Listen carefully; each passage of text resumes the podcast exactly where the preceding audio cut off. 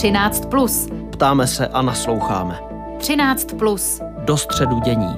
13. Plus na proglasu. Aktuální dění v souvislostech. Na proglasu právě začíná pořad 13 plus s datem 15. března 2022. Zdraví vás Aneška Jakubcová. Naše dnešní témata Izrael jako prostředník mírových jednání mezi Ukrajinou a Ruskem a ve druhé části pořadu krize tuzemských potravinových bank. Díky, že nás posloucháte.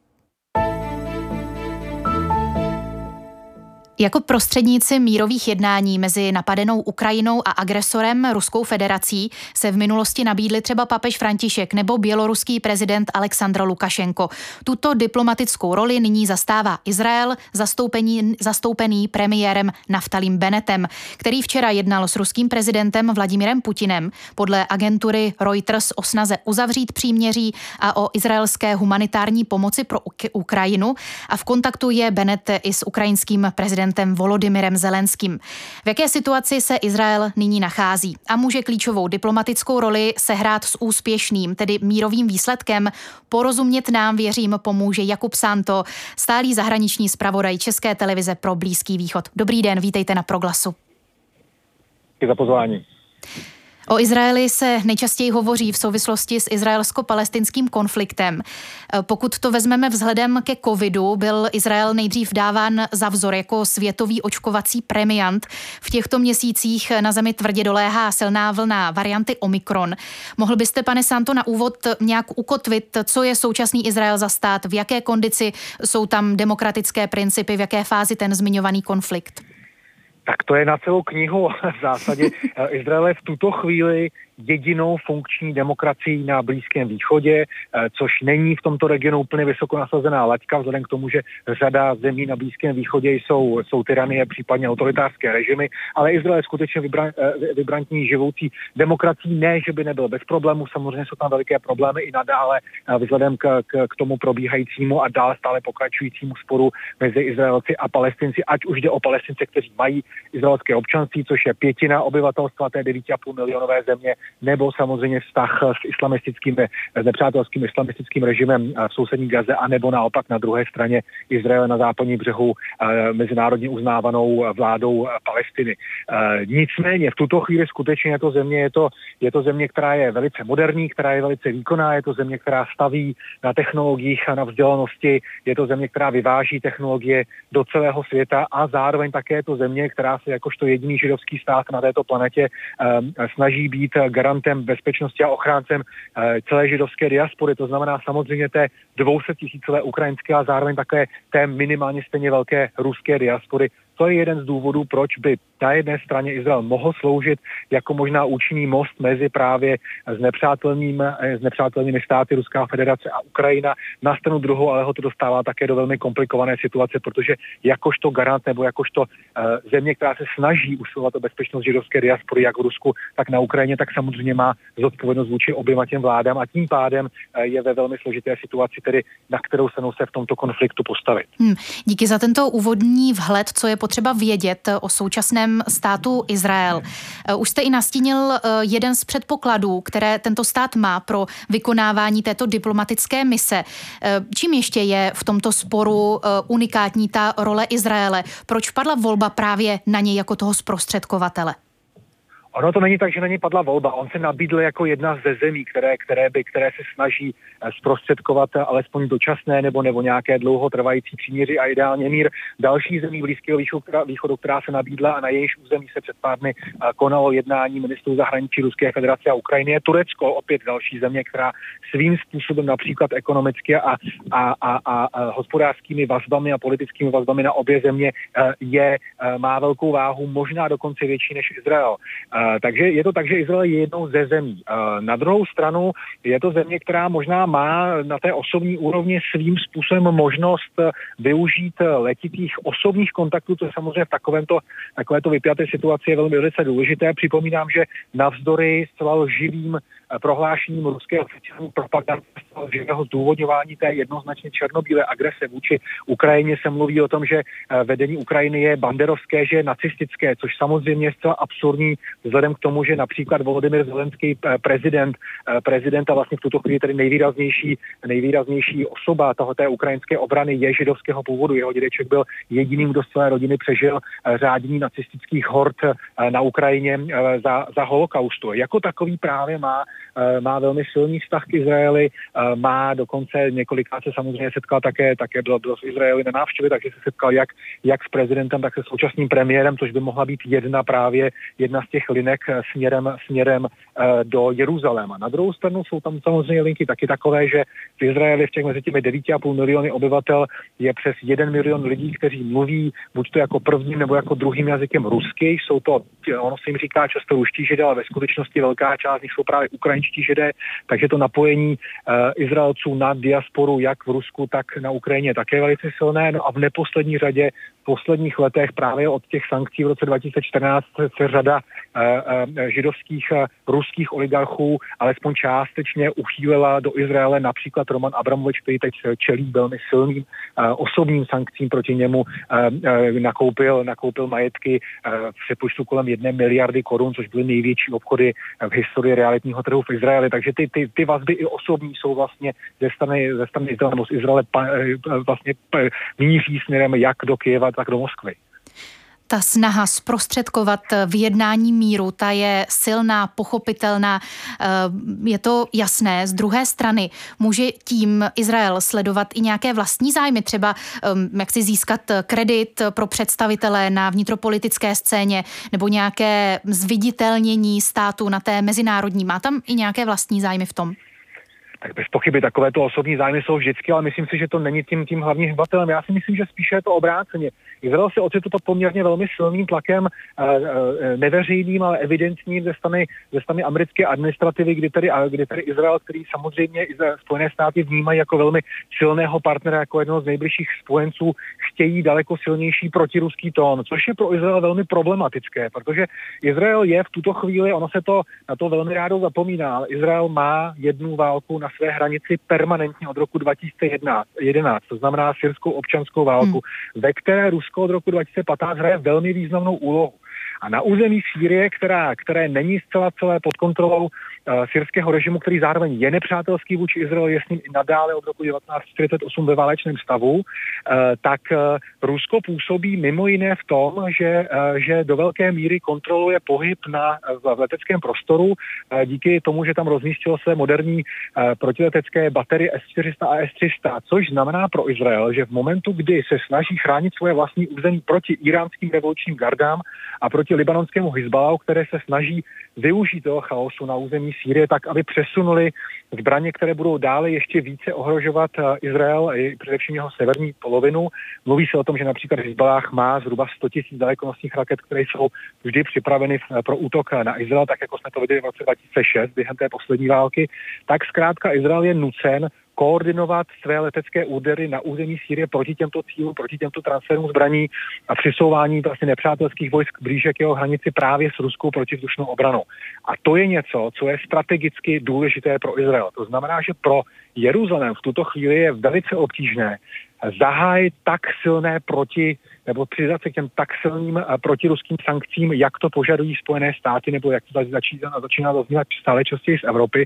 Nicméně tomu tlaku se postupně podvoluje. Včera v Bratislavě izraelský minister zahraničí Jair Lapid slíbil, že se Izrael nestane jednou ze zemí, kudy bude možné obcházet protiruské sankce. Ostatně sám Roman Abramovič se objevil včera na aleském letišti, eh, to byl v zemi pouze zhruba 24 hodin a poté odjel na zpátek do Moskvy, takže je pravděpodobné, že možná v očekávání takovýchto dalších tedy sankcí, tak, sankcí také ze strany Izraele se vlastně stáhl z izraelského území. Hmm, rozumím, že ta situace pro Izrael je komplikovaná.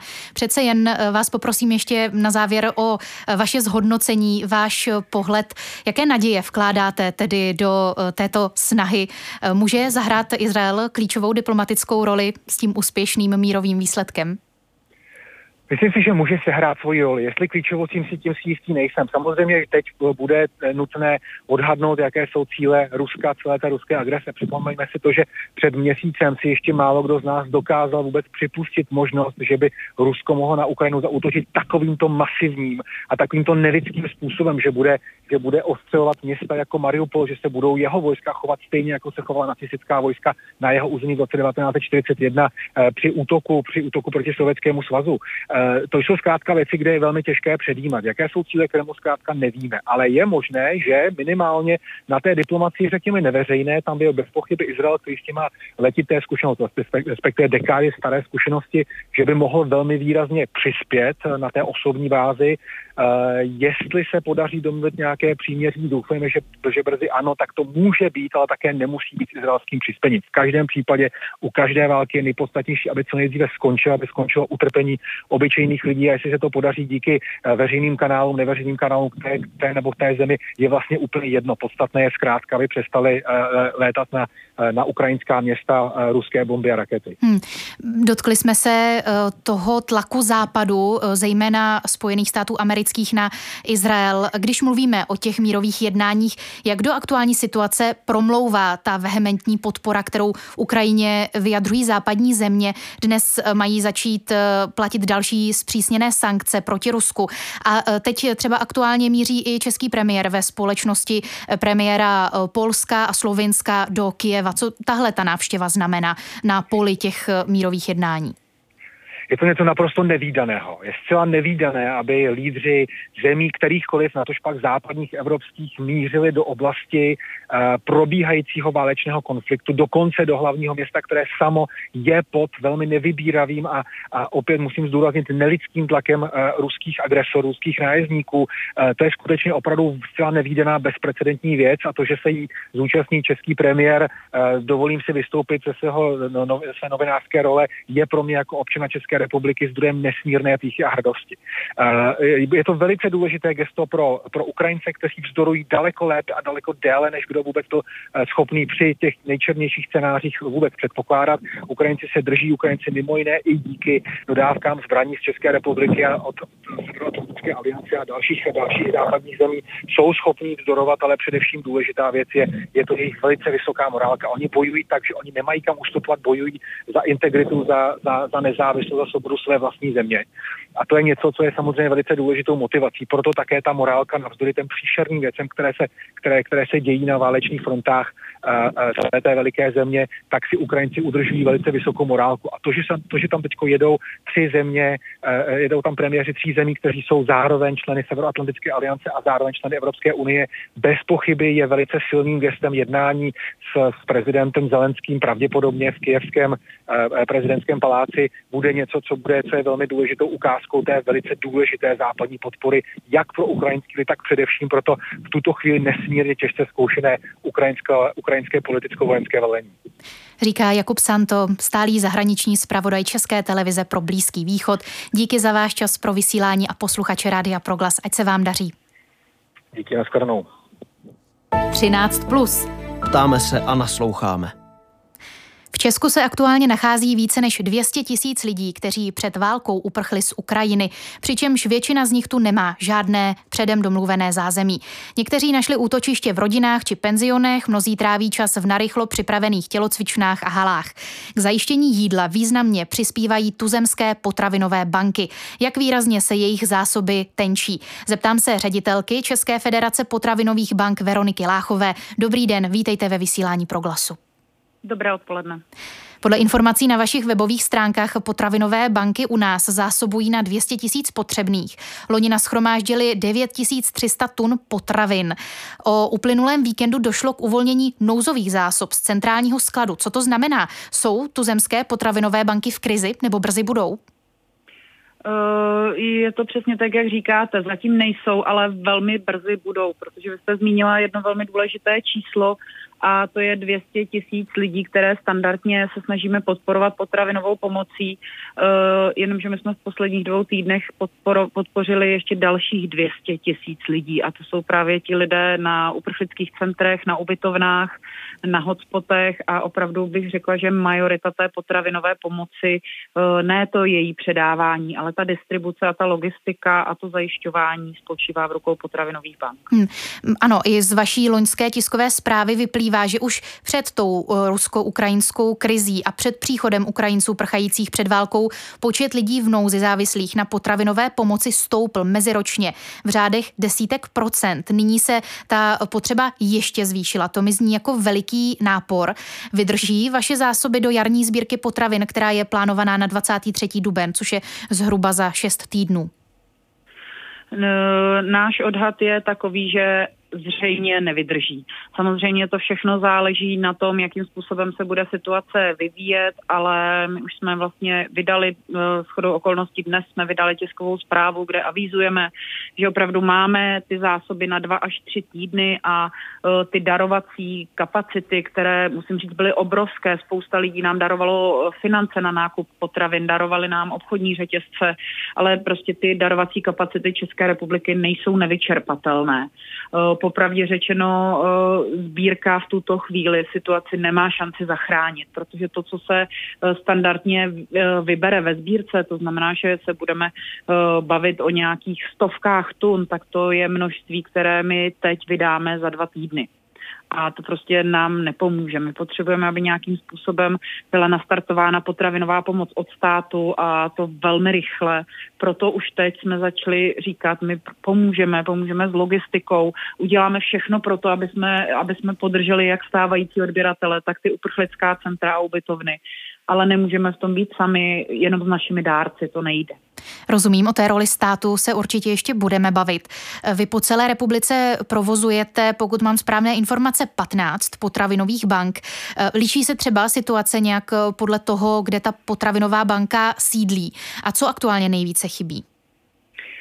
Eh, situace se samozřejmě liší, protože jsou, mm, v tuto chvíli jsou nejvíce vytíženy eh, Pražská potravinová banka, eh, centrální zásobování, které zásobuje kongresové centrum, což je nejvrši, největší uprchlické centrum v zemi, a potravinová banka Praha, se středními Čechami, dále pak potravinová banka Ostrava. To jsou prostě místa, kde je těch lidí podporovaných nejvíc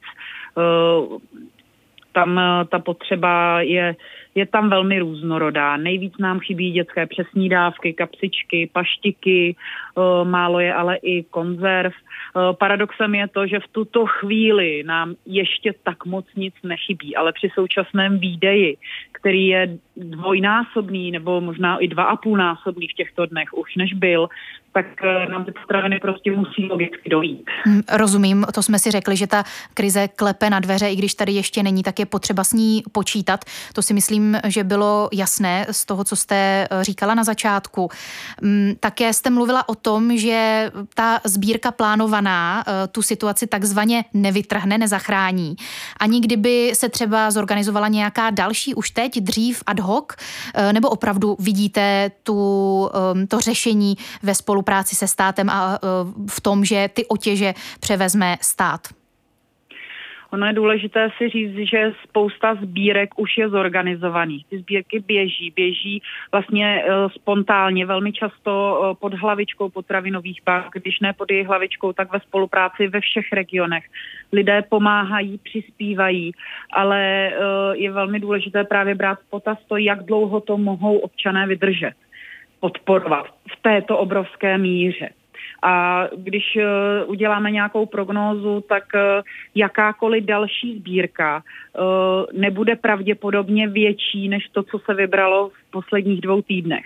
Mm-hmm. To znamená, že i když, i, i když sbírka tradiční bude, uh, samozřejmě my se na ní připravujeme, chystáme, je to akce, která se chystá půl roku, uh, tak velmi pravděpodobně ten hlavní příliv potravin už, už proběhl u nás.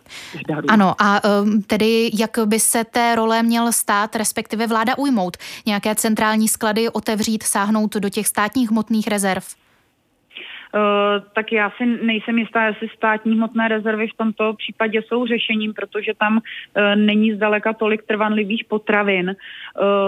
Asi je řešením nějaké přesměrování financí na nějaký dynamický systém nakoupení potravin v rámci, v rámci třeba potravinové materiální pomoci.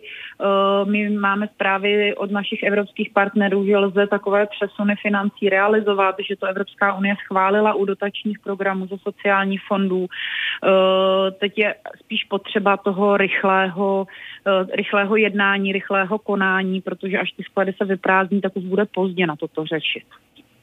Naším hostem byla ředitelka České federace potravinových bank Veronika Láchová. Díky za vaše odpovědi, ať se vám ve vašem dobrém díle daří. Díky, naslyšenou. Díky, naslyšenou.